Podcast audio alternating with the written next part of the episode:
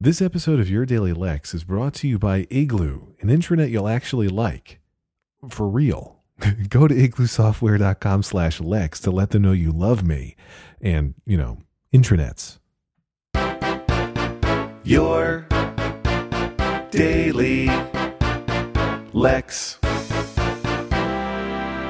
I've um I've made sponsorship jokes enough times that I feel like people don't know if I'm serious or not, but I am serious. If you if you use a crappy intranet at work, you should go to igloosoftware.com slash lex and uh, check out what they do because they have uh they're free if you have a small business and then they're cheap if you have a big business. And free and cheap are just two of my favorite things, especially if ice cream is involved. I'm not saying ice cream is or isn't involved. I'm not making a claim one way or the other on the Igloo software front, but just check them out, igloosoftware.com slash lex.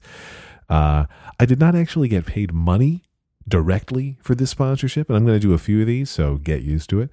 Uh, but uh, I have a dear, dear friend who has spent lots of money with me to advertise on other podcasts at Igloo Software. And today he gave me a ton of advice. And I'm like, How much do I owe you? And as soon as I said it, I knew it was a mistake. I kind of said, you know, jovially, jokingly, Hey, oh, thanks for this great advice. How much do I owe you? And he's like, A free show? And I'm like, I knew that's what you were going to say, Marco. Not Marco Arment, a different Marco. And as soon as I said it, I knew what he would say, and as soon as he said it, I knew my only option was your daily Lex. So I'm giving away some spots, but he earned them by giving me tons of useful advice today.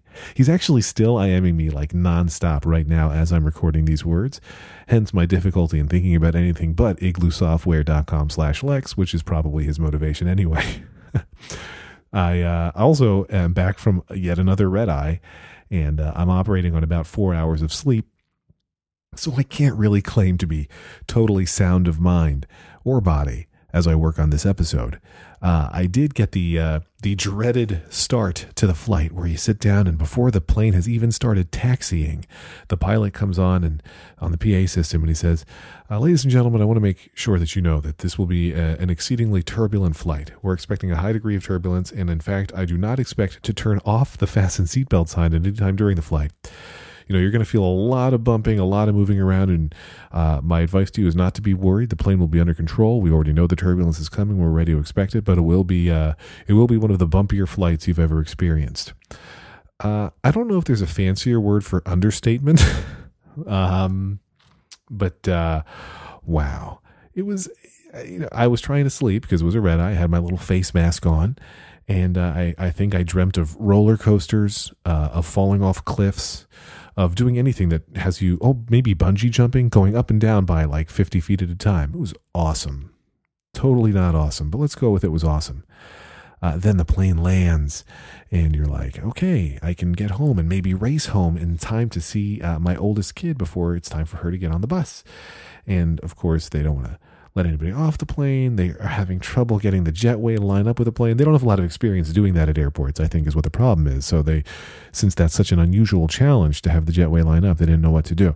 But uh, I'm nervous now because the other Marco, Marco Arment with a C, uh, says that it's boring to hear about other people's travel nightmares. But I, uh, I eventually got off the plane and I raced to the shuttle to the economy parking lot, which they call it instead of like the cheap person parking lot, uh, cheap like igloosoftware.com slash Lex.